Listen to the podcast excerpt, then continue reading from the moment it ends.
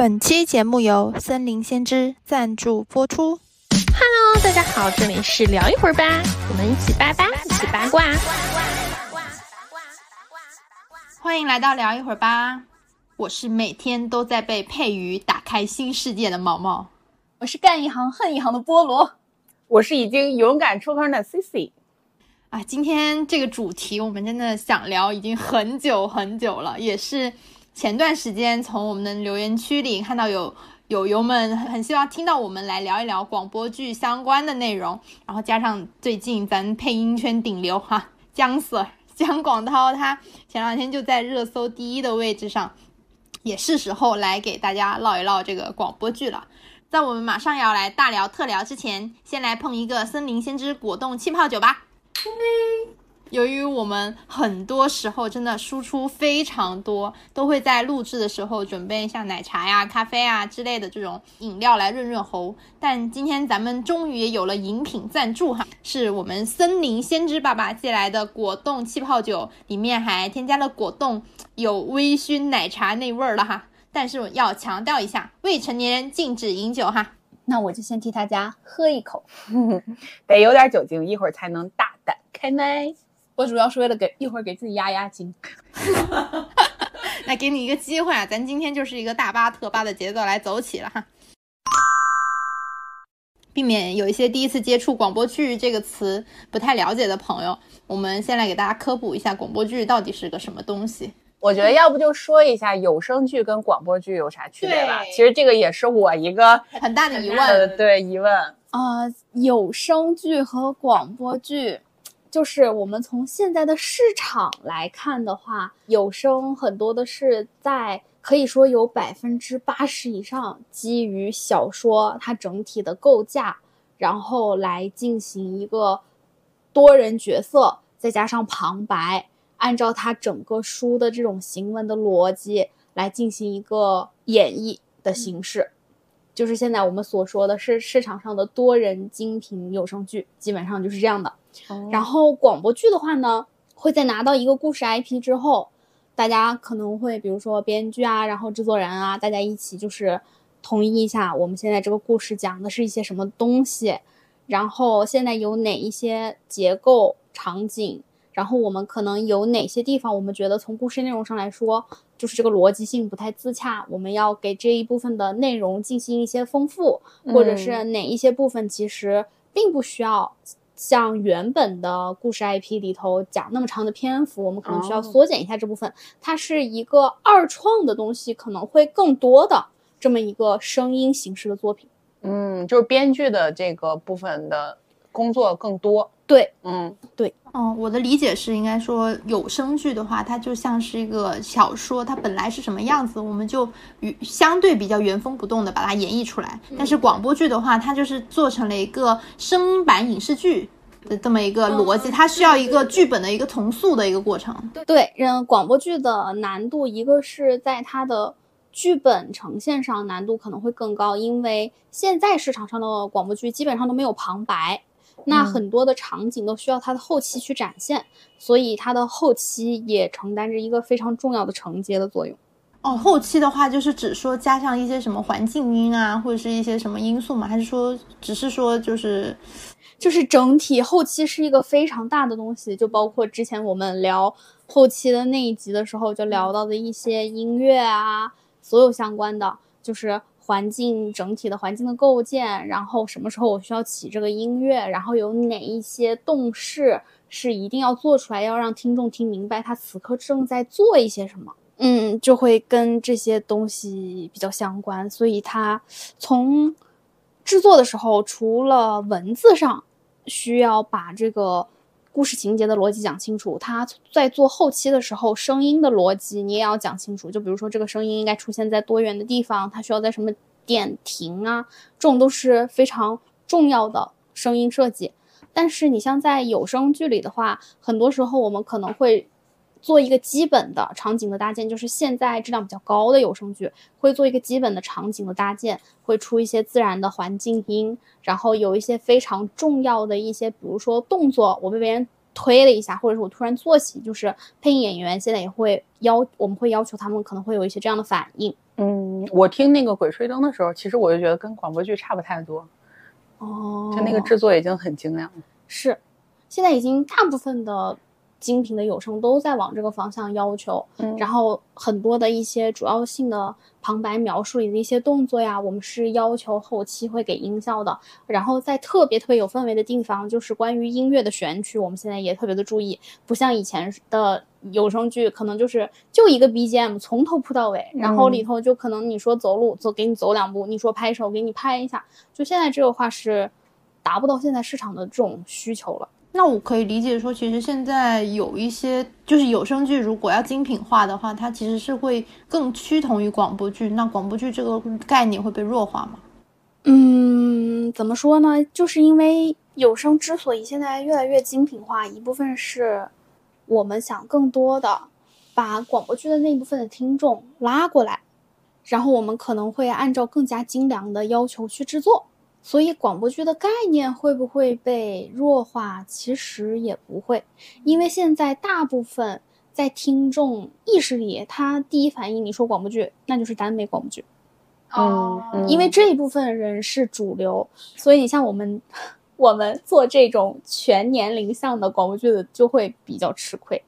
但其实就我个人的感受而言，我觉得有时候有声书对我来说可能会更清晰一点，就是我不会跳，因为有的广播剧它可能上来就是一个很宏大的景儿，嗯，然后如果你不仔细去辨别的话，甚至我有时候都听不太出来那个配音是哪个角色。嗯，就我经常会这样，就是特别是接触过那种没有读过原著的那种广播剧，就是很容易就听着听着自己就乱了。是是嗯所以我听广播剧的时候，我是非常喜欢去盲听的。嗯就一个作品，如果我盲听，我能把他的逻辑听得非常的清楚，我能感受到里头人物的情感的那种起伏，然后有一些共鸣的话，就是这种广播剧，在我看来就是非常优秀的广播剧。对，所以别人就是在日常的时候，如果小伙伴给我推荐啊，说啊哪本哪本书出广播剧啦，然后要先看着书一起听，这种我是不不接受的。这就首先他的那个编剧就没有把那个架构做好，对，这就跟我们看影视剧是一个道理。你一上来之后就是都不知道他讲的是啥，你就很难再继续了。对，所以是不是广播剧才有那种一两集或者三三四集那种免费试听？嗯，对，是哦这个纯纯就是确实，而且有可能啊。哎呀，我说了好怕会被打呀，就是有可能人家前面真的会找比较好的后期来做前面的免费集，然后你哦把你进了带进来对，然后你进了收费期之后，你可能就会发现怎么啊后期坑了，是会有这样的问题嗯。但我觉得这个应该是现在目前整个所谓的知识付费这个领域的一个通病吧，就是大部分就是需要你付费的东西，它都是会在前面的免费的部分给你做一个很强的吸引力，吸引你去付费，但很多时候付完费之后就会发现并不是那么回事儿，我觉得太多了。就是刚开始进付费级的时候，你可能听起来会有一个落差，然后越往后做的时候，你会发现到后面可能越做，哎，怎么越没有以前精细了？就是嗯我要解释 一个问题是，大部分的广播剧。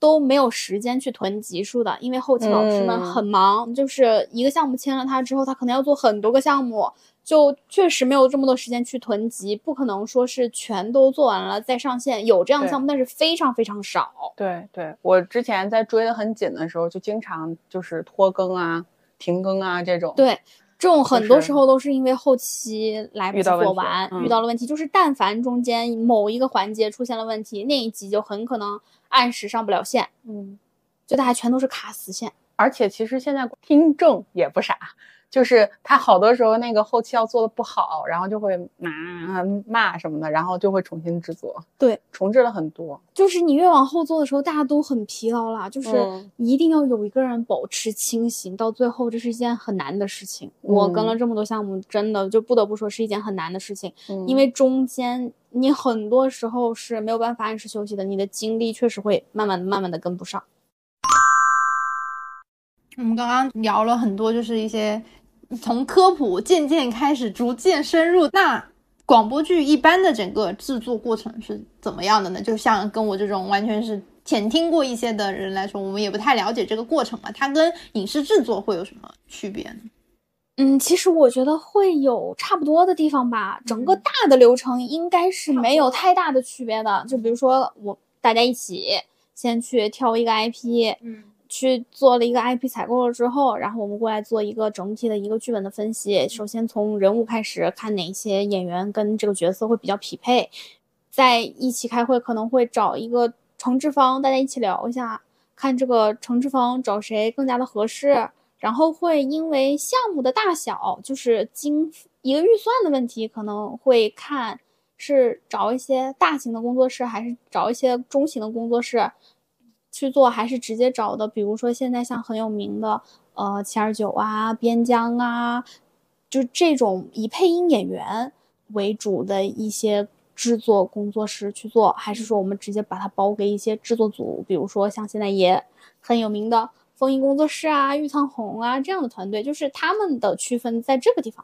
一个是后配音演员为主，一个是后期为主。其实相当于确定了制作团队之后，我们可能会一起去聊，说我们演员要怎么定，想要定谁，找哪些演员一起试音，试完音之后大家一起定。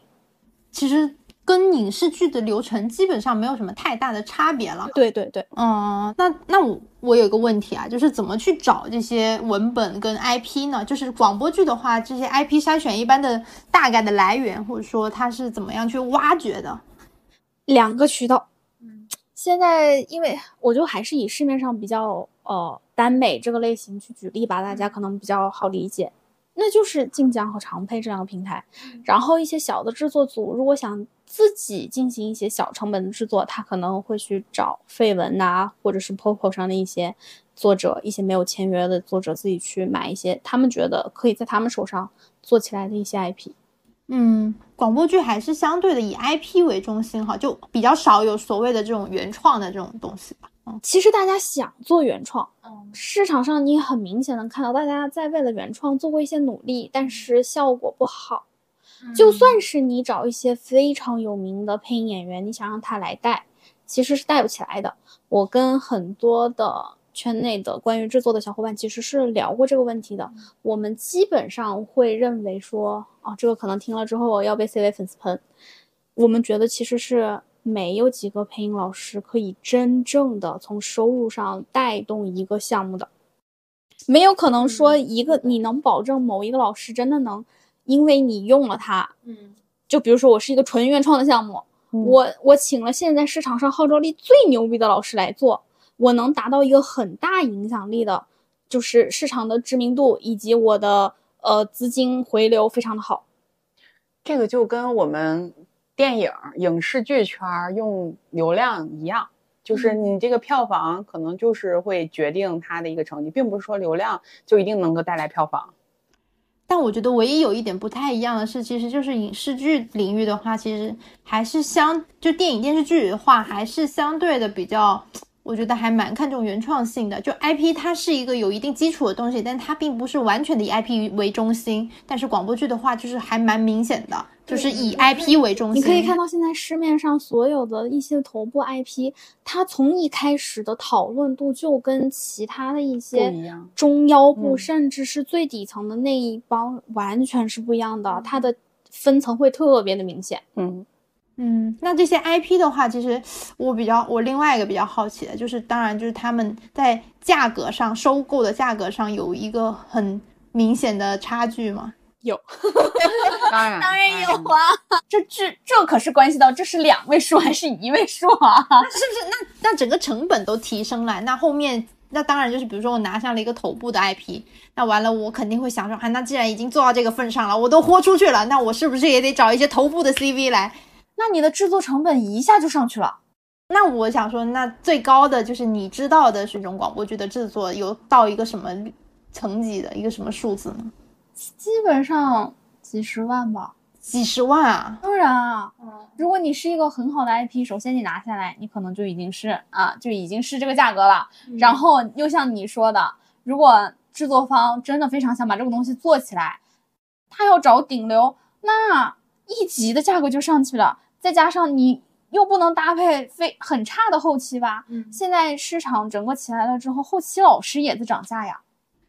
哇，那那我觉得很容易入不敷出哎。对呀，其实就是很容易。其实我觉得还是入不敷出的。你说你你整个配置全上去了之后，那结果是有能有这么多人愿意来听吗？我觉得未必。市场是一个很小的市场，对，所以现在为什么大家就是都想做一些出圈的，甚至在试图做一些出圈的行为，但是被这个圈子里的粉丝所不理解，就是因为他们是看不到。就是关于制作成本以及营收这一块的内容，他们是看不到的。大家更多的是在专注于我这个东西已经播有多少的播放量了，大家会非常在意播放量这个数据。但是我不得不说，在现在的互联网，这种数据的泡沫，大家还不能理解吗？是呀，是呀，这个这就是为什么当年优爱腾三家要关掉播放量数据。直直出的这么一个原因啊，就现在变成了什么热度啊什么的，就这种别的数字来代替直观的播放量，这个泡沫太严重了。所以现在其实还是真的有一些很厉害的人，他会去扒，就是你这整个项目当中有多少真实的就是那种 ID 弹幕，他们有技术的人真的可以扒出来的，我觉得好厉害啊。嗯，就是这个的话，可能还是稍微的会比它的播放量会有更多的代表性的。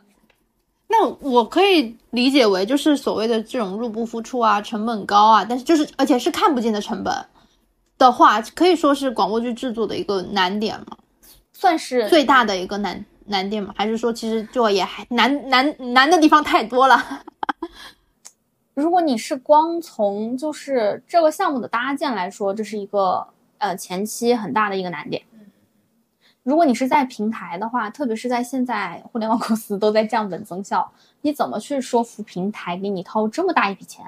你要保证你可以给平台带来什么的话，这是你从前期立项开始就很难的一个点。确实，你只有这个东西先搭建起来了，你才能有之后的一系列制作的流程嘛。那你这么说，其实还是站在一个就是我们从收益的角度上看，觉得是。买就是相比影视剧的收益来说，确实广播剧它比较难了。那那那其他的你在制作上或者整个经历的这个过程中，你觉得有什么蛮困难的地方？剧本，剧本，剧本是所有干这一行的应该都会觉得很难的一个东西。我说实话，我跟很多人聊过剧本的事情，我觉得它的整体的难度会比影视剧的剧本难度要高。因为我自己在做我的项目的时候，我是要把每个人的调度全部都在剧本上写清楚的。因为你只有写清楚了之后，你的后期才能很明确的了解到我的这个房间是什么样的构造，然后两个人中间的距离现在是多多远，之后是多远，他们两个会有什么样的轨迹，就是声音轨迹上的一个变化。所以他一场戏下来，其实要花费的。呃，就是整体你要在脑海里形成的逻辑思维是很多的。首先你要想他的声音的逻辑思维，两个人的方位是什么样的。其次你还要想，就是两个人的语言逻辑到底能不能搭上这个节奏。嗯，我是有幸看过菠萝改。他的 剧本的，就真的，比如说啊，比如说两个人进了屋子，然后对话，然后再走出屋子，可能我们感觉很简单，但是他是要在剧本里体现每一个气口，或者是每一个呃，就是两个人站位切换的这样的一个内容，就都要标注出来。他其实就是在给后期构建一个空间感，因为后期单看脚本或者是单听配音演员老师演绎的话，他是没有办法。跟大家同频去产生一个想象的，嗯，就大家必须都得在同样一个空间感，然后有同样的走位，这样才能把我们大家理想的那个一个情节才能演绎出来。对，像。影视剧本更多的其实都是站在中间的一个第三视角，或者是切了一个中镜头的感觉。反正剧本上基本上都是这样。然后他可能一开始的时候会有一个整体的一个环境的氛围，他就告诉你是一个什么样的环境，然后两个人可能就是以什么样的姿势在那聊天。但是到了广播剧的剧本里头的时候，你没有办法在一开始你就跟老师说好你们两个是一个什么样的姿势，因为你们两个在聊天的过程中是有动作的，你要把他的动作怎么变换的。你也要给他写清楚，我是在他的耳边低语，还是说我突然一下我就跳一边去了？这种东西全都是要在剧本里展现出来的，而且还会涉及到切换视角。我没有办法所有的东西就跟影视剧一样，就不写清楚。因为广播剧如果你沉浸的话，你是要一个很强烈的代入感的。怎么去营造这个代入感，就是你视角的问题了。视角怎么切，也是一个很关键的问题。嗯，我觉得高级的剧本是一定要会切视角的。就是 我反正听完下来，我觉得非常像导演加摄像加剪辑。对对对对对对，你知道吧？是就是是就是电视剧里吧，那些导演说你得怎么怎么拍，然后摄像这边怎么怎么切，完了这些东西你都要变成文字的形式反馈给到那个所谓的后期剪辑那边。嗯，哇，就这个工作量太大了。。对工作量很大。这个是，我觉得是这个是正常的。你在听，我们作为一个听众想象不到的工作量。是的，嗯，我普通的编剧，他可能写完脚本之后，他就会就是提交了，给到了导演和演员这边。然后，因为他们每一次就是排戏，基本上都会去提前排走位什么的嘛，包括摄像你是不是出画了，你要走到哪个点位，才能保证你整个人是在这个画面里的。那有声就是没有的呀，对对，有声没有任何彩排的过程。对对，所以你改一集脚本，你觉得大概要多长时间？我啊，我一我一天能看完一集，我就觉得我今天贼牛逼，真的，一集八到十页，我脑子都秃了。但是，哎，这话反过来哈，你说你一天你一天时间就看一集脚本，改完一集，但是这个制作成本，包括这个制作的收益却这么点儿。我要说，这一天下来，真的是还是因为我觉得，如果这个情节非常顺，我自己不需要在里头加很多东西，一天我可能保证这一集能定稿。但是通常我们一天是没有办法定稿的。我找出来了很多细节上的问题，我可以去补充，但是大的架构问题，我真的不想自己改，我就会把问题批出了之后，让编剧去改，然后让他拿回来之后再翻，我再修。嗯我之前做的特别就是这种大体量的广播剧嘛，整体好了，立即改五稿，尝试。他之前他之前给我看过，就是也会跟我讨论，就是我们俩之前在那个那个书店的时候对咖啡厅的时候，他会给我看，你说这句话要怎么说会比较顺，然后我们俩就在那儿捋捋捋，这一段话我们俩就能捋个十几二十分钟，你就可想而知他这个脚本改起来有多难。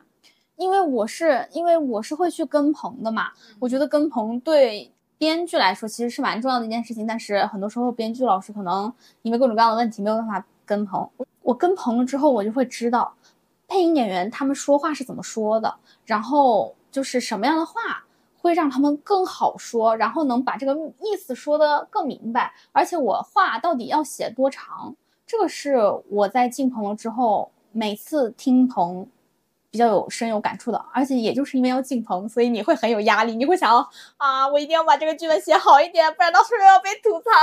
嗯 啊说剧本不说人话。那那配音老师可能要现场骂的。真的呀？有有有有什么现场骂的？就是现场会吐槽啊，就是说这话到底什么意思啊？这话说起来好拗口啊，然后就琢磨一下，大家一起琢磨，哎，是不是这个意思啊？然后就会会会有现场改的吗？当然会现场改，你没有办法做到说，就算是我就这种一次性改五稿，也是还是会要现场改字的。嗯，因为他念出来的感觉肯定还是不一样嘛。嗯对，对，所以你就可想而知，菠萝他自己带入了多少种工作的岗位，甚至连配音他都要自己先做一遍。真的会在脑子里全都要过一遍。因为因为进棚的时候，就是大部分的时间，嗯，像耽美类型的广播剧啊，为了更好的就是让两个人有情感方面的，或者是一些嗯，比如说气口啊方面的那种暧昧的氛围和冲突感表现得更明显，他们可能会是两个主要演员是一起录的，同嗯棚一起录，就是会这样的话，你会很明显的从两个人的对话中听听出他们两个的情感交流。但如果大家不同棚录是单挑的话，嗯非常考验你自己对于那句话的情感判断的。嗯他就是只会单出自己的嘛，你就会脑子里一定要迅速过这句话意思对不对，是不是我要的？他到底是应该情感再深刻一点，还是他应该要再冷漠一点，表现得更疏离一点？你要在那一个瞬间就反应，因为所有人不是不会等你的，嗯，你一天要录那么多稿子呢。我听过好多花絮啊，确实是，就是呃，可能就是比如说像刚刚这种老两个老师分开录的，就另外一个可能在说的时候，他自己的感受是一样，然后就是录制录音棚外面的那个导演呀，然后编剧呀，包括项目的那个负责人呀、监制啊。监制、后期就是录音的那个老师，可能所有人都要精力非常集中的去判断你这个点对不对，对。然后甚至可能会现场爆发出激烈的讨论。是的，嗯，哦，那我可以，我等同于就是在电视剧跟跟组的时候那种感觉吧，就是、就是非常激烈的讨论某一个情节是不是需要改，然后需要做一些变动。但是我觉得广播剧的难点就难在于说，就是这个东西它不像影视剧那种是影像化的，它是非常具体的，我们可以现场做一些动作调度的，但是它这个只能完成的从声音的模糊的一些意识流的。方向去引导，这个我觉得是最难的地方。嗯，没错。嗯，就因为跟技术更相关的可能就是录音师吧。录音师老师会看，哎，你有没有碰麦？哎，你有没有偏麦？哎，你是不是有个杂音儿？对对对对这种就是非常非常考验老师们的耳朵跟实力。对，就是每个人的感受都不一样嘛是。是是，所以在现场录的时候，就得把大家的，就让大家对这一条声音就是达成一致的认识，就以免后期再做过多的反应的工作。嗯，有一些反应肯定是有的，因为你不可能你就是你在棚里的八个小时时间，你都那么高度集中，疯了，那真是疯了。就如果要后面听的特别不那个的话，可能也会补。嗯，对。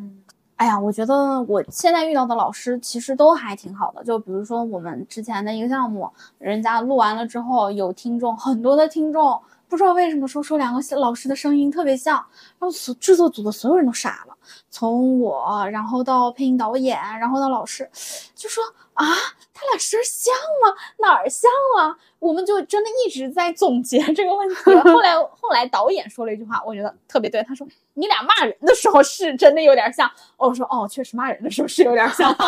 再，重新骂一遍。后来后来会让老师特别注意这个问题。嗯，我之前听那个针锋对决的时候，我后来不咋听了，就是因为我觉得听不出来，差别了是吧？真的。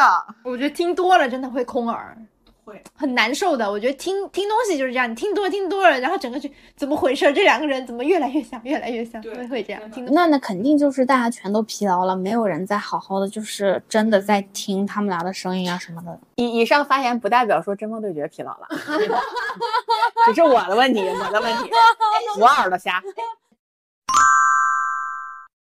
就是刚好之前提到广播剧的时候，就订阅的小伙伴他有一个问题，就是想知道说各个工作室，比如说寻声啊、玉苍红这种是怎么拿到项目的？是价高者得吗？还是像配音演员去试音一样试？就甲方觉得合适就给，如果都不是，还有什么途径？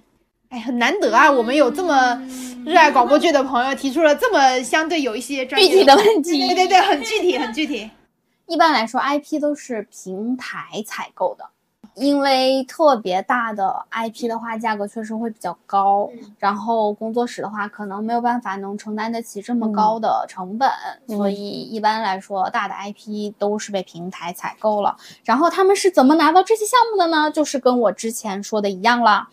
首先，平台先去判断，说我这么大的 IP 需要匹配一个什么量级的制作程度，然后可能会看一下往常有哪些制作组是可以达到这样的水平的，就可能会先扒来扒拉一圈儿，直接就是相对是说我直接找合适的合作方就可以了。对，直接就先会去敲几个制作方，然后让他们出出制作规划。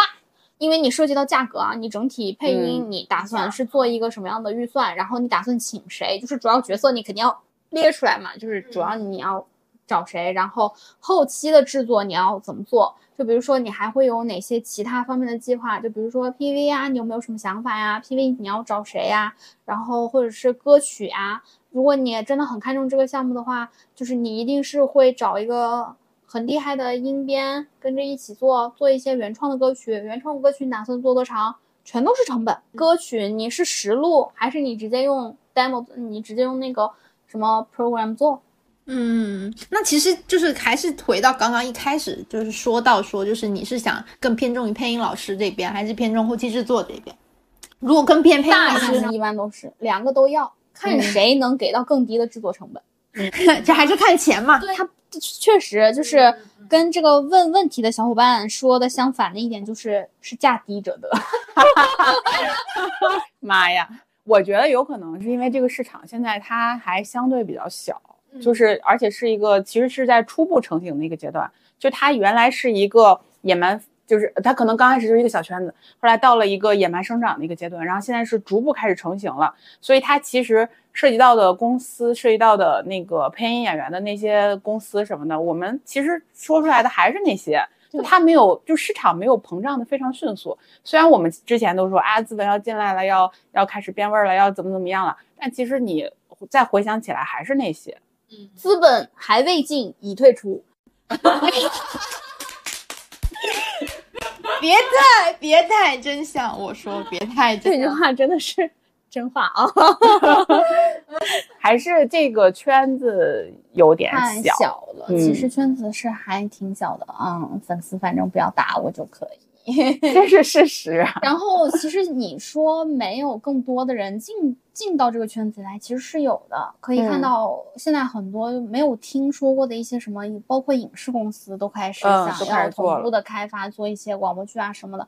但是大家都会发现一个问题，哎，这个市场的火热程度好像并没有我们想象的那么好。嗯，我刚刚就是很想问，我说现在的广播剧都挣钱吗？就是是普遍挣钱的吗？当然是不是啊？我就觉得可能每个公司的项目就跟综艺一样嘛，因为现在不是在做综艺嘛，就并不是所有的项目都在挣钱。对，有的可能就是屏障啊，或者是微亏。其实广播剧的市场真的没有大家想象的那么好，所以我跟别人聊天的时候，我经常都在问一个问题：这项目挣钱吗？到底怎么挣钱啊？哎，这个百合挣钱吗？我每次都会跟人家聊这个问题，是因为我们在这个圈子里正在做这件事情的人自己看到的，我并不觉得是一个能百分百盈利，甚至是像大家想象的非常盈利的一件事情。嗯，但是越来越多的人进来了，然后质量也开始变得参差不齐。参差不齐。对，然后就可能会有一些我们听都没有一些听过的 IP 的项目，然后找了一些比较大咖的配音演员。这不就是国产剧的现状吗？是大家奔着演员来了，然后进去看什么玩意儿啊？就是总会有一些我不知道是什么的原著被改编了，然后我我然后那个那个戏拍出来，我就想，嗯，这是什么东西？我就一个大问号比。如说，对对对对对，类似特别多这种。所以我每次就是，如果我看到一个项目了，我觉得这个项目在我的意识里，我觉得稍稍啊，就是制作跟它的 IP 稍稍有一点离谱的程度，我就会去问一下，看看有没有认识的人，然后就问一下。这个价格啊还好吗？能能赚赚钱吗？真的，我真的很想知道，也是圈内很多其他小朋友想要知道的一件事情的。既然说到这个，咱就来推荐一下你们心目中觉得好看的广播剧，新好看的，好听的，好听的。确实挺好看的。好多好多好多那个有钱的剧组做那个插图啊什么的，周边啊都做的可好了。是的，嗯，对。那你们觉得好听的那个广播剧，也给我们听众哎，C C 先来，C C 更有代表性，我就不行了，我怕人家说我。我就是追的最狠那两年就是《魔道祖师》，我在我在我眼里，在我心里，这个是我心中的 top one，没有没有之一。其他的都是对我来说都是搜搜，那就是白月光啊。就当然也不是说一定说这个剧组或者怎样，就只是我从各方面，嗯，都觉得它是真的就是属于一个，就是从制作呀、IP 呀，然后所有的这个方面都是一个顶尖的级别。对，它是一个完成度很高的作品，嗯嗯，嗯，那那那那废话，那这个 IP 这个东西就摆在这里啊。是 IP 在这里，你制作 也不一定就能达到跟它相同等级的水平呀、这也黑榜吗这也还是要看制作组的。黑榜那就是预就重新录制重置的那些都是黑榜。但是你有智慧，怎么了？不能说出名字吗？我不敢说。哦哦哦，怕被撞。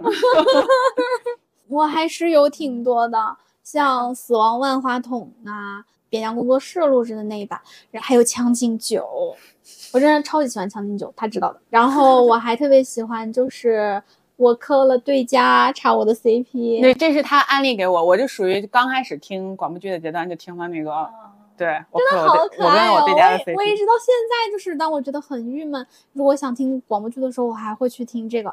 然后《碎玉投珠》，嗯，这这部剧真的年代感做的特别好，然后整个的那个故事啊，就肯定原著也是写的很好，因为原著我也浅看了一眼，就是整个的那个语言体系啊，包括叙事都非常在线。然后如果大家要是喜欢这个风格的话，也可以看看原著。嗯，我同事就说，他说北南老师的书是特别适合做声音开发的。我是没有看书，我是直接听了广播剧。哦，真的觉得碎头猪真的做的特别的好，他把感情做的非常的细腻，是我很羡慕的一部作品。嗯，而且他那个细节写的很好，就是嗯真的，你就感觉在听的时候有一股年代的风刮到了你的脸上，就是那种感觉。飞屋不下我也还挺喜欢的。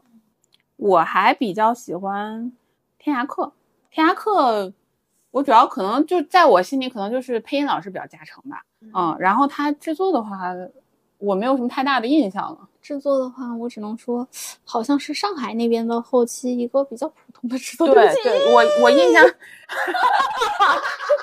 耶，这一期好卑微。没事，我们平时都这样，救命！我每次都是对不起，对不起，对不起，骂完就说对不起。因为《天涯客》就是本身它那个原著嘛，P 大的，然后又加上它本身同、同期又播了那个影视剧影视剧，然后就是我又是磕 CP 的，然后带了，对我我说磕的 CP 是那个原著的 CP，、原著 CP，然后所以我是特别喜欢那两个主角的一个救赎感的。然后包括可能在这个基础上，然后影视剧啊也好，或者是有声呃这个广播剧也好，就是在我心里是又又加了一层分，嗯是这种感觉。我也当时是因为就是那个影视特别火的时候，然后同步上了广播剧，嗯我就去听了一下广播剧，但我后来没听完。还有那个鬓边，不是也做的很好吗？鬓边，定边不是海棠红，我超级喜欢呢，我真的求大家去听一听，这个播放量太虐了！七十九记得给我打钱啊！我只有印象，说到广播剧，我只有印象你给我推的那个，我最喜欢的那个小说。哦哦，也是有呀呀，也是七十九做的呀，七十九真的得打钱。坠入春夜，对对对，那个我也蛮喜欢，那个广播剧我我是喜欢小说啦，所以我才去听了广播剧，我还蛮喜欢的。嗯，那那在这里，让我们再推一个呃全年龄向的广播剧吧，《鬼吹灯》真的还蛮好听的，大家自己去搜吧，而且大家也不一定会听我的推荐去听的。确实还可以。鬼吹灯主要是它那个 IP 太底子太厚了，对，然后所以可能大家在听的时候，就而且它确实改编的剧组啊什么的出的版本啊太多了，嗯，就是有点分流。我说的就是广播剧这个版本，嗯，好的，我说的都是纯广播剧啊，以上嗯都是纯广播剧，没有精品多人有声剧，没有。广播剧，广播剧《鬼吹灯》。既然你刚刚都是红榜嘛，刚刚虽然也稍微吐槽了一下，但是就是有有有哪些你们期待很高但没做好的广播剧？破云，这 这这可以放吗？可以，可以我觉得，可以，它确实争议就是市场上很大争议也挺大的。嗯嗯，因为破云的这部原著也是很好，我很喜欢，就是这种。我以前节目也说过啊，就这种刑侦悬疑什么的，我都是很喜欢，只要是路过我就会听一下 这种程度。然后呃，就是老师的口条呢，我就不说了。然后有的时候会觉得音质上也不是那么的舒适，嗯，但是这部作品我是还是很喜欢的，我也是。嗯，但是我好像到最后听了都把自己给 PUA 了，我可能比较喜欢这本书，就我可能真的比较喜欢这本书里的感情的展现，对我也所以是，我就把它还听完了。嗯但是嗯，确实刚开始定声线的时候，我觉得是出了问题的。嗯，然后我们前面讲的都是广播剧的一些制作的，听上来有一点无趣的一些过程。我们来先讲到我们今天的大重点，就是广播剧制作人哭了。也不是，就是制作这个东西还是比较涉及专业领域嘛，就还是有点偏幕后的。但是大家听广播剧，其实说实话，现在除了 IP 本身，最大最大的焦点还是在 CV 老师，也就是配音老师身来。我把窗打开，我要跳楼啦！然后我们肯定就这个就是广播剧的核心嘛，就配音演员。然后我们先先的嗯，先从我们从一个看官的角度哈，就说有你们有个人偏好哪几位配音演员吗？让我改一下，让我改一下毛毛这段话啊。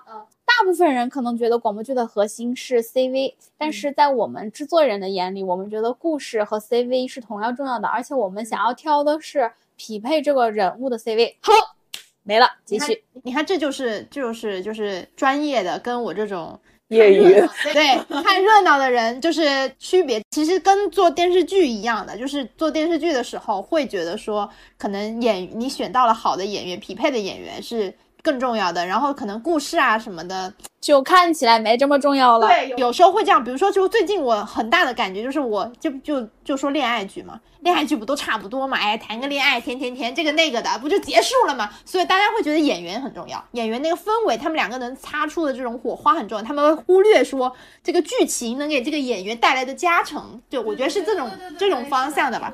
啊，扯远了，就说你们有个人偏好的哪几位配音演员嘛？大胆夸一夸配音老师们。然后这个是单从专业上来讲，还是要把人品加上。救命啊！我觉得，嗯，看着办吧，很难评，很难评。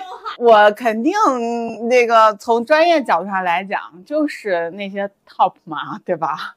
我肯定第一喜欢的还是陆之行，就他就是我眼里的魏无羡，他配的真的很好，而且就是他的很多的演绎非常的具有少年感，然后是我非常非常非常非常非常喜欢的啊那种感觉，然后。我心里，我个人喜欢的 top 二是彭瑶，就是因为我他可能配的角色比较多，就不是主角主义的那种比较多。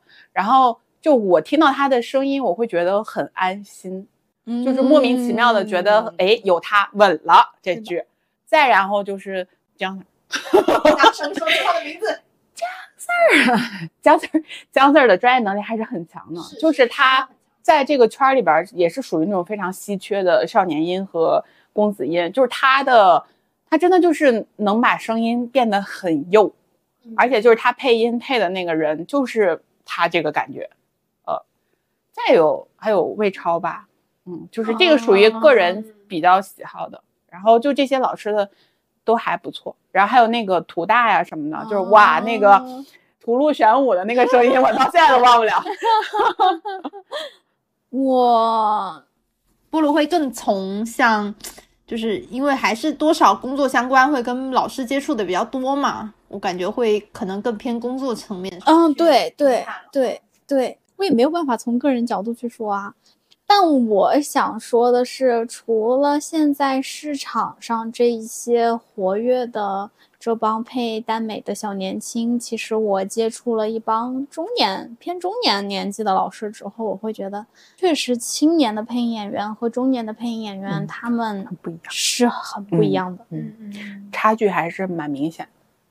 他们进了棚之后，会给到很多惊喜，因为他们会提前看稿。哦，率先就是会知道这些故事里到底发生了什么，他们对人物是会有一个提前的设计的。就比如说我们进棚了之后，对一句台词，我们是会为什么会产生一些矛盾，是因为他有他自己的理解，我没有我没有。也有自己的理解，那到时候怎么处理呢？可能老师说说啊，我懂你的意思，你想要什么什么样的，他能很快的 get 到我们什么样的。他说，但我给这个角色的设计，我想这样。然后我们说，那我们录两条，后期了之后看哪一个更好跟大家搭上，因为大家都是单挑的嘛，所以跟别人的情绪肯定也是要搭上的。嗯啊，我觉得我刚刚叹了一口气，我心想说，那提前看稿，这不是应该的吗？嗯，很难评，很难评。对，确实很，真的很难评。我，所以我叹了一口气嘛。就是虽然说大家都觉得这个是工作当中应该要做的一件事，但并不是所有人都会去提前了解你这个故事的。嗯，就是毕竟配音对他们来说也只是一份工作，他可能一天要完成非常非常多的工作量，他可能很晚才回到了家里，也没有时间去看你的这个。所以我会有一种感觉，为什么我在做项目的时候，如果有，嗯，中年的配音老师就一直在催我们这稿子，说他要看呀什么的，然后可能会跟我们探讨一下中间的剧情啊什么的。就比如说我们刚到棚里了之后，老师就会过来跟我们讨论一些剧情上的事情。我觉得确实是这样。青年他主要是第一是他可能没有找到自己的定位或者是风格。然后第二是他可能在一些声音运用的技巧上还不够娴熟，我觉得还是一个需要沉淀的职业了。嗯，它这是一个比需要沉淀的职业，而且，而且我这哦，我现在有一个项目，嗯，是一个青年的配音老师做的配音导演，然后他也是会特别专注于，就是如果自己对稿子里有意见啊，就是进了棚了之后，他就会抓着我就一起讨论，真的是抓着我讨论。他说，嗯，要把你榨干了才能把你放走，真的就是这样，就是真的会有特别负责的老师，而且还有一个问题，其实我觉得可能是大家不太知道的。因为这个行业也是讲究前后辈的一个关系的。当你是作为一个后辈要去指导你的前辈的时候，你有没有这个勇气，以及你敢不敢提，都是一个非常嗯重要的因素在。嗯我这一次进棚录这个项目的时候，我还很感动的一点是，虽然他们都是一家公司的配音演员啊，就是出来休息聊天的时候，老师在那说说，哎，你是不是不敢指导我啊？然后他就说说，嗯，还是会稍微有点怵吧，因为可能前辈们会给到很多很多的反应，而且他们会觉得，哎，这边不好，他们自己就再调整了一遍了，就是给导演发挥的机会可能也没有太多。嗯但是他就会想说，哎，我怎么在录的时候好像没有听到你太挑我的刺儿？然后他就说是会有一点怕。然后另外一个也没有特别年长，但是进行就是进的时间稍微比较早的那个老师，他就说，他说你在什么位置你就应该做什么活，干什么活儿，嗯你就你就应该说。嗯，就体现专业度的时对我当时就觉得，嗯嗯。老师人真不错。因为其实都是在工作上就是对事不对人嘛，对大家都能理解的。但是这个行业里不是所有的人都这样的，嗯那肯定那肯定短不了几个膨胀的要上天呢。那你在棚里看配音老师，你就很直观看他们飙戏嘛？那有在这个过程中有什么有意思的事情吗？就大家走走口胡的时候，可能是最有意思的时候。嗯，哎，我觉得广播剧最有意思的都在花絮里，肯定会剪出来了。对，嗯就是比较口胡的时候，然后老师就看着那个稿，就是因为录音室有的时候会在换轨啊什么的，然后老师可能就会先顺稿，然后就自己拿着自己的调在那儿，嗯，就特意学，就会 然后学一下别的演嗯角色，自己跟自己对话。对，特别是就如果说你这个剧本里有一个外国人，他就会 真的 哦，我已经看到，好奇怪。我们那天进棚的时候，就是所有人看到那个外国人的那一句都要学一下。那天进棚四个人，只有那个角色没进棚，每个人都学了他的话。我当时想说，你们好专注于学外国人说话呀。陆志行之前有个剧叫《你师傅我人傻钱多》，他那个片头，那个片头就是陆志行录的外国人。我当时听的时候没有反应过来，你知道吗？后来听花絮的时候给我乐喷了。对，就是每个人看到奇奇怪怪的角色，他就会下意识的去学习一下。就就勇于挑战一些奇怪的。就一看到奇怪的，他就想学一下、模仿一下，然后还会说：“哎，那这个人要不要带方言说话？他是什么口音啊？”然后就开始啊，大家就在里头就开始啊说起来了。天宝扶摇录里不也有吗？对，就那个就他们他们都习惯这样。嗯然后有一些可能是会需要一些道具啊，就比如说会吃面啊、吃零食啊、吃薯条啊然后特特别好笑。我们问老师要不要泡面，老师说没有，我今天我今天特意泡了泡了一个茶叶，一会儿我吃给你们听，特别像泡面。然后他当时一缩，所有人把头都往那个呃玻璃玻璃里头看，我想说，哇，这声儿也太像了，真的特别像。吃方面跟用茶叶来代替啊为他，用茶叶代替的。哎好笑，省了一顿。对，省了一顿巨笑。牛逼牛逼，真的，哎，这是这个新方法，声音后期的老师希望听一下，了解一下。之前是录吻戏还是录什么来着？我忘了，反正是作个啥棒棒糖还是啥。哦，他们以前哦，就是大家现在听到的青青，他们以前不是说吃糖嘛，现在都是左手。啊，那还得洗手。这 个这个，我们我们下一期那个什么声音制作后期也会稍微的揭秘一下。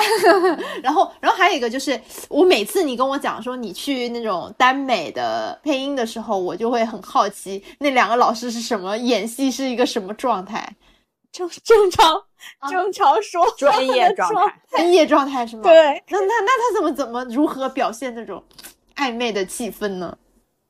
靠声音啊。全靠声音，他俩没有任何肢体接触吗？或啥的？演员啊，都是专业。他们他们想要有肢体接触，不就也就搭个肩膀什么？这么简单吗？天哪，这颠覆我想，我以我一直以为说他们得不用有什么肢体不用接触，不用用什么肢体接触，不是你想，因为那个我想的龌龊了，对不起。啊那个棚那个棚里收音它是很敏感收到的嗯所以你也不能有什么动作，眼神呢什么的这种，应该也不会有。万一真的有点什么怎么办啊？我我有点龌龊，对不起对不起。没有什么眼神，眼神都是盯着前头的提词器的。对，专业的专业的，他们就会看是大概什么样的情节，然后自己可能要调整一下自己有什么呼吸，也需要一些什么样的气息，所以就是你听着觉得特别暧昧氛围的，其实都是他们的气息。嗯哦我就记得之前魔道的时候听后期，就是魏超老师，就是。呃，如果魏超对，如果魏超先录的话，然后可能陆之行就要去根据他的那个声音的那个去配啊，对，啊然后反过来也是，就是而且因为那个本身魏超配的那个角色，他就话很少嘛，他就是会给一些，就是这种啊呼吸啊、声音啊，就这种，本身台词就很少，所以可能他就是得去，就是根据当时的那样一个情境去进行揣摩。对，其实更多的是靠气息，然后靠后期铺一些环，做一些环境的感觉，嗯会让你觉得哇哦，他们在做一些酱酱酿酿的事情。每次老师录哭戏的时候，他们有的时候是真哭。哦我打到我打到我打到上十点，录了场哭戏，然后我默默的跟对姐说，嗯，我感觉自己好对不起老师早上，十点就让人家哭。真的听他们哭，有时候哭的真的特别的惨。嗯，是就，当然他们专业的话，会从从声音演绎上可能会哭出来，但是有的是真的哭。而且我觉得有一点大家可能不太知道，就是如果录一些打戏相关的，就是特别激烈的戏，因为他们要不停的喘息嘛，然后是在原地喘息，其实是很容易晕的，是很容易晕的。嗯就是如果录这种戏的话，他们是会比较辛苦的。哦，其实他们相对辛苦的反而是这种可能要去用呼吸、用重呼吸的一些戏份，是吧？因为他那个情绪，呃，不是情绪，因为他那里边有时候呼吸的一些那个都是那种大开大合的那种，哦就是去演绎这种大开大合的情节，所以他本身你在这儿的时候，对你是一个静态的，但你也做出动态的感觉。，对，那有有什么就是配音有你你你的棚里有遇到这种事故是吗？嗯，主要是在疫情期间，疫情期间那个时候更新的项目的话，其实要么就是大家小区被封了呀，要不然就是阳了什么的。有一次特别离谱，就是我们都已经录完了，都杀青了，然后对接人突然跟我说，他说：“我靠，有一个角色有一集没录。”我说：“你没在跟我开玩笑吧？因为每一集我都是进了棚的。”嗯我说我当时我还有录这一集的印象。他说真的，他他找遍了他们公司所有的棚，就是没有那一集的音。老师那个时候小区又被封了，在家里，他家里是没有录音设备的。然后那个对接人就急了，就给我打电话。我当时就想，我靠，这怎么办呀？后来我们后来我们俩就想了找找别的老师借设备，让他在衣柜里把那一集的音录了，再反过来。然后就是先给后期去听，看后期觉得能不能修，能不能用。如果后期听了觉得没有问题，那我们就先这么做成品，然后等老师放出来之后，我们再抓到棚里把这一期单录。哦，天呐，这个是我遇到当时的算是事故，蛮大的一个事故了啊！嗯就真的很奇怪，就是所有人都明明记得那一集就是录了，但是那一集的音没有，灵异事件。真的特别吓人。就是这个也是回到我们一开始就最最开头的时候，我提到了一个名字叫姜广涛。这个名字，说实话我还不太了解配音演员，或者说我没有怎么开始听广播剧或是了解配音这个内容的时候，我是不知道他是谁的。然后每次看他上热搜，我都会想问他是谁呀、他哪位啊？你们姜广涛为什么每次都上热搜啊？这 就是我一个路人的一个心，不行，不好意思，刚刚表演的有些激动，但刚才也太 太 over 了。我反正是觉得，就是现在配音演员确实那几个人，就除了什么金冠霖老师啊、姜 Sir 啊，然后阿阿杰呀，疆然后边疆啊，然后乔诗雨老师啊，就是他们几个人本来就是因为影视嘛，被很多圈外的人所知道，然后也可能因为他们更多的人知道了配音这个东西，开始关注，所以但是加上这几年就是耽美广播剧的一个发展嘛，就配音圈越来越被大家所看到了。嗯，其实除了姜 Sir 之外，很多的配音演员都上过热搜。是是是，尤其是每次同期声相关的事情，对，现在同期声相关的事情，配音演员上热搜，然后现在可能因为一个动画，或者是因为一个广播剧，因为一个游戏，对，然后配音演员现在也开始上热搜了。就是我觉得这个热搜啊，就会让大家觉得，哎，这个圈子 是不是很红火？所以大家都开始往这个圈子里头跑。对，我觉得会有这种错觉，我是会有这种错觉。对对对，确实是会有这样的。特别容易有错觉的还有一个点，就是每个平台音视频平台都在招配音演员，然后卖课。对对对对对对对对对，嗯，然后这也是一个火的一个对然后就会以为说啊，真的吗？配音这个圈子真的要火了吗？声音这个圈子真的要火了吗？我觉得啊，就是这个圈子火呀，还跟微博它自己的运营也有关系。他们之前是没有这种配音演员运营相关的岗，去年的时候我看到他们在招这个，嗯，所以他们其实是有计划、有安排的。他其实就是看到，因为本来微博就是一个粉丝聚集的一个，就类似于圈子这样的一个社群的一个属性嘛。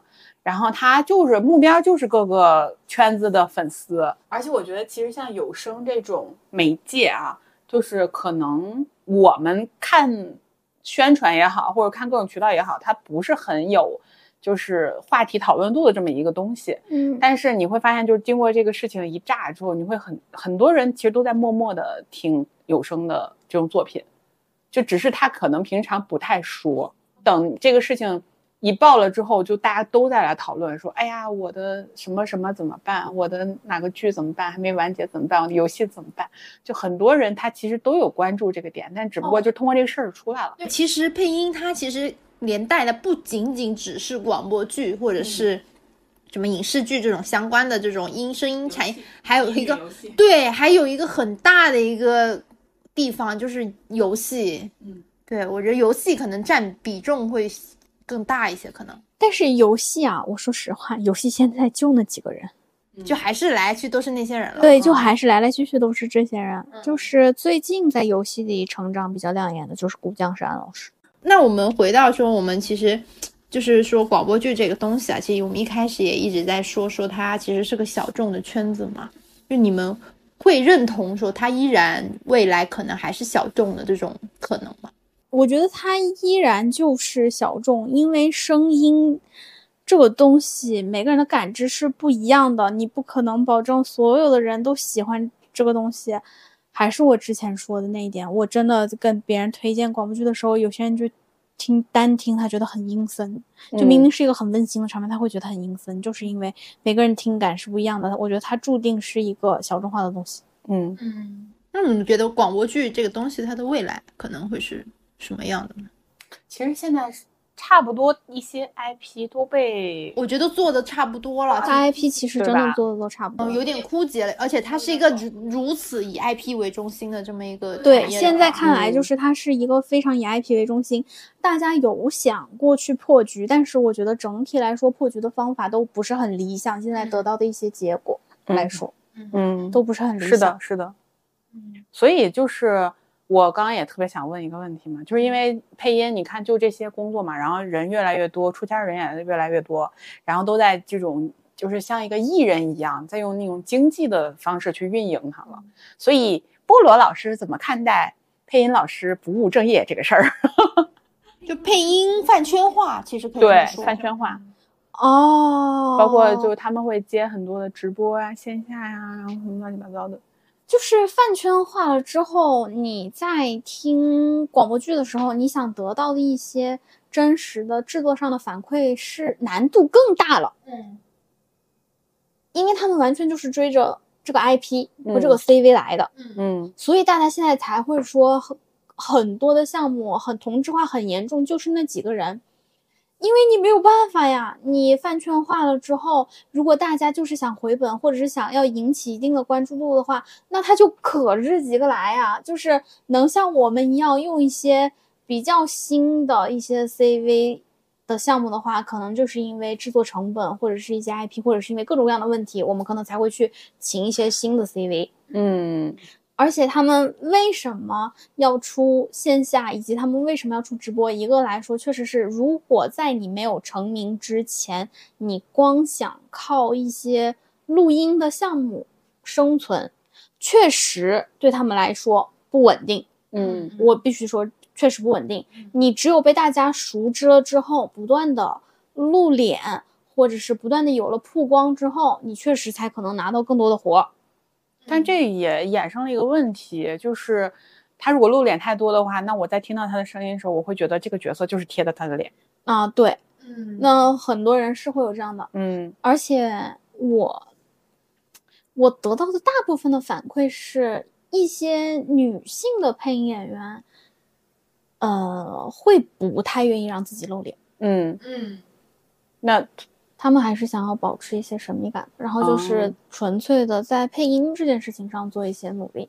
嗯其实你想说现在能露脸的话，也就是一些大的一些动画，可能嗯有一些宣传的活动会给你一些露脸的机会。嗯然后更多的还是一些漫展上啊，一些对耽美向的一些 IP。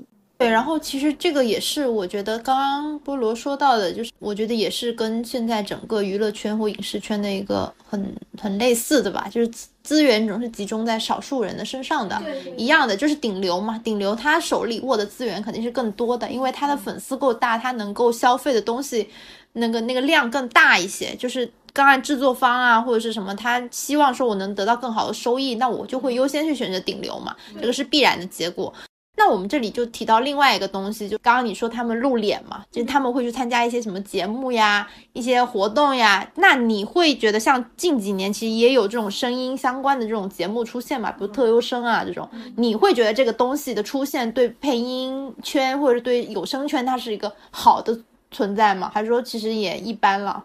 我感觉都是两面性的。对，而且我觉得，看吧，他这个节目他自己的目的是什么？我觉得对我们制作来说没有太大影响。没有什么太大的影响，反嗯而是他们只要参加了节目，报价全涨。哎，这不是这不跟我们音乐剧 一样吗？这不挺有影响的吗？影响的挺有影响的。对呀就是你要让我评价，你要让我评价他对我们有什么好的，我想不出来，我只能想到最直接的就是，只要去了就涨价。啊，是呀是呀，这跟我们音乐剧不一样一样的吗？哎，那我觉得其实有些人，你看节目的话，还是能够看到他有挺大进步的，就是有一个成长那。你要问，真的会有圈内做制作的把这个节目从头看到尾吗？我会告诉你不会。对，我是啊，当然我是从那个观众、听众的角度去讲嘛。嗯我反正我之前跟一个配音老师聊过，就关于说做关于特优生这个节目，他他的态度是觉得说，呃，他他觉得这个节目其实做了没什么意义，就是就是纯比赛嘛，然后比赛就比来比去的，也没比出个东西来。他觉得起码的，他说如果让他来做，他当时说他们这个。这个反正这个组有找到过他，希望说他来做导演啊，或者是编剧，或者是这种监监制这一类的角色，就是让他来统筹整个节目嘛。他希望的是做成一个类似于呃像 A K B 那样的或者什么的，就是出一个你最后能出一个成品广播剧。就是希望是有这么一个结果，而不是说我只是纯纯粹的争个一二三四怎么样的。其实他们特优生第一集最后不是说出了五个 SSV，然后要给他们一些 B 站的动画的一些资源吗？对对对。我也没看到，我好像也出了 三集，我也没看。就是其实我觉得，其实归根结底还是这个圈子太小众了，所以有些东西就可能就我觉得还是停留在自嗨的层面了。然后反正那个老师给我的感觉就是，他如果让他来做，他希望做成一个像偶像学院啊，就声优学院啊这种感觉了。他希望的是这么一个结果，可能会更好一些吧。但是，但是我我也跟他讨论过，我说由于现在其实对于选秀的限制太大了，所以也不是说你想选就能选，而且你要怎么样去构建这个，你怎么样去让上面嗯让在审审核的时候能够让你这个节目看起来不那么像选秀，但是它又能起到选秀的意义的话，我觉得太难了。对，而且你这个节目的利益是啥呢？对，就是你的教育意义是什么呢我看到？后面了，就是这一点。嗯就是第一季的时候，我觉得还会让我有想看的冲动，就是因为就是就觉得很热血嘛，就是一个小众的圈子可以被更多的人所认识到，而且大家那个时候确实都很拼嘛。对啊，我觉得就很像深入人心啊！就当时深入人心第一季就是这样，就是大家看完就很有热血。一开始我就觉得有一点奇怪，我第二我第二季的第一期我都没有看下去，然后后来我朋友就是特别生气的让我一定要去看《觉醒年代》那个 cut，他说配的太离谱了，然后我就去看了一下。我当时，那我回去要看一下。我当时就愣住了，就是大家好像是临时上去就直接对着台词在念一样，就感觉都没有经历过任何的排练或者是任何的设计，就是那个成成品的感觉，我非常的不太理解啊。确实人物都已经配偏了。反正我觉得这个东西真的是各有利弊吧。就是其实，当然，我觉得我们作为不不管是作为听众啊，还是说是从业者的身份，我们都其实不太希望它变得太功利化。对，是的，我觉得是这样了。嗯，行业里的每一个制作的制作相关的小伙伴，其实都挺累的。是是。因为工作量比大家想象的要大很多，嗯，然后又有很多的事情会让他们的神经非常紧绷。就比如说，但凡自己接到了一个 IP 的项目，就会开始紧张。他们可能会觉得，天呐，我这一环会不会粉丝骂？那一环会不会粉丝骂？就是很多环，他们都要去想这个东西，我到底会不会被粉丝骂？真的很焦虑。就是如果有小伙伴说想要来做到有声这一行业的工作里，你会？给出什么样的建议呢？我不是说了吗？我是干一行恨一行的菠萝，懂了吗？听懂了吗？因为就我们还有一个，就是我们有一个有一位朋友就提问嘛，就是他的众多问题之其中有一个就是他觉得他自己是非学这个专业的，然后如何去做这种有声项目，他还蛮想去参参与一下，或者做这种实习。有没有什么渠道去可以参与到？咦，那你不就是去平台当实习生？哦，那就其实推荐大家去平台喽。然后像这种声音工作室啊，或什么后期的这种，其实没有没有实习生，没有没有实习生哦。反正，但是我之前还面过那个兼职呢，那个对，但那个他们是要成熟的呀，他这个是只想做一些实习啊。哦，因为你当时面兼职的话，你是有这个特质的嘛，你是可以去帮助人家的。但实习生可能更多的是想去。接触了解一下，那或者说我是没有做过这个的，我就是一个门外汉，但我想进入这个行业工作，就靠关注招聘信息投简历就完了。是，但是但是就是或许说只要我听的够多，其实我也是有机会可以去敲这个敲门自己的一个基础的审美，然后对这个人啊，或者是对这些公司有一个基础的认知，我觉得都 OK。对，而且一个实习，他还能指望你实习你要去制作的这些，就比如说配音演员。主导的这些工作室啊，或者是这些玉苍红这种风音这种工作室啊，我真那真是太难了。他们应该没有实习，他们也没有这个闲钱去给实习生发工资呀。那就还是大家就是如果想平台的话，其实是会有机会的。但是反正多多关注吧，感兴趣的话。那我就预告一下吧，菠萝有一个。呃，耽美广播剧的项目呢，近期可能要上线，希望大家感兴趣的小伙伴可以关注一下。我们到时候上线了，在评论区里打一个那个好呀，就是置顶一个那个像那个剧名吧，然后大家感兴趣的话可以去听一听。好的，好的。最后的最后，我们就用干完手里这瓶森林先知作为我们节目的收尾吧。噔噔。这次也非常谢谢森林先知果冻气泡酒，能让我们这么无所畏惧的大胆开麦啊！这一次确实很大胆，希望大家不要骂我，趁着酒劲儿。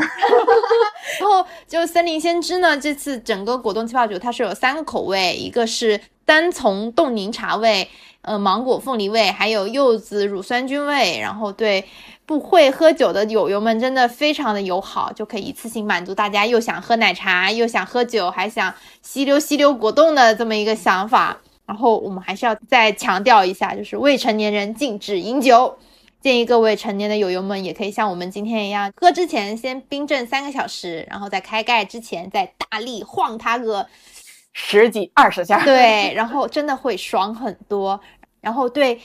森林先知果冻气泡酒，感兴趣的朋友们可以在我们的 show notes 找到购买链接，一键跳转，在下单时备注聊一会儿吧，还有独家优惠价五十九元一箱，原价是八十五一箱哦。会赠送酒桌游戏卡牌和手机支架一套。作为我们订阅破三千的一个订阅福利，然后我们还会在留言区抽取一共有六位幸运听众，然后我们将提供森林先知气泡果冻酒一箱，还有特别定制的飞盘，然后会到时在留言区随机抽取听众朋友们来送出，然后欢迎大家在这一期的留言下多多评论点赞，我占便宜可等不了明天，大家冲就是一个冲，坐等大家在评论区给我们反馈品鉴感受哦。你是缓缓过境的遣返，我情余生迷信的有你呼唤。如果喜欢我们的节目，欢迎多多点击订阅，也可以来留言区和我们一起聊天。你们的鼓励就是我们最大的动力。今天就先到这里啦，我们下次再聊一会儿吧，拜拜。纵使爱恨多痴缠我也愿看不穿。明知厮守相伴结局圆满情路多艰难若半生不堪当一个伴只为余生相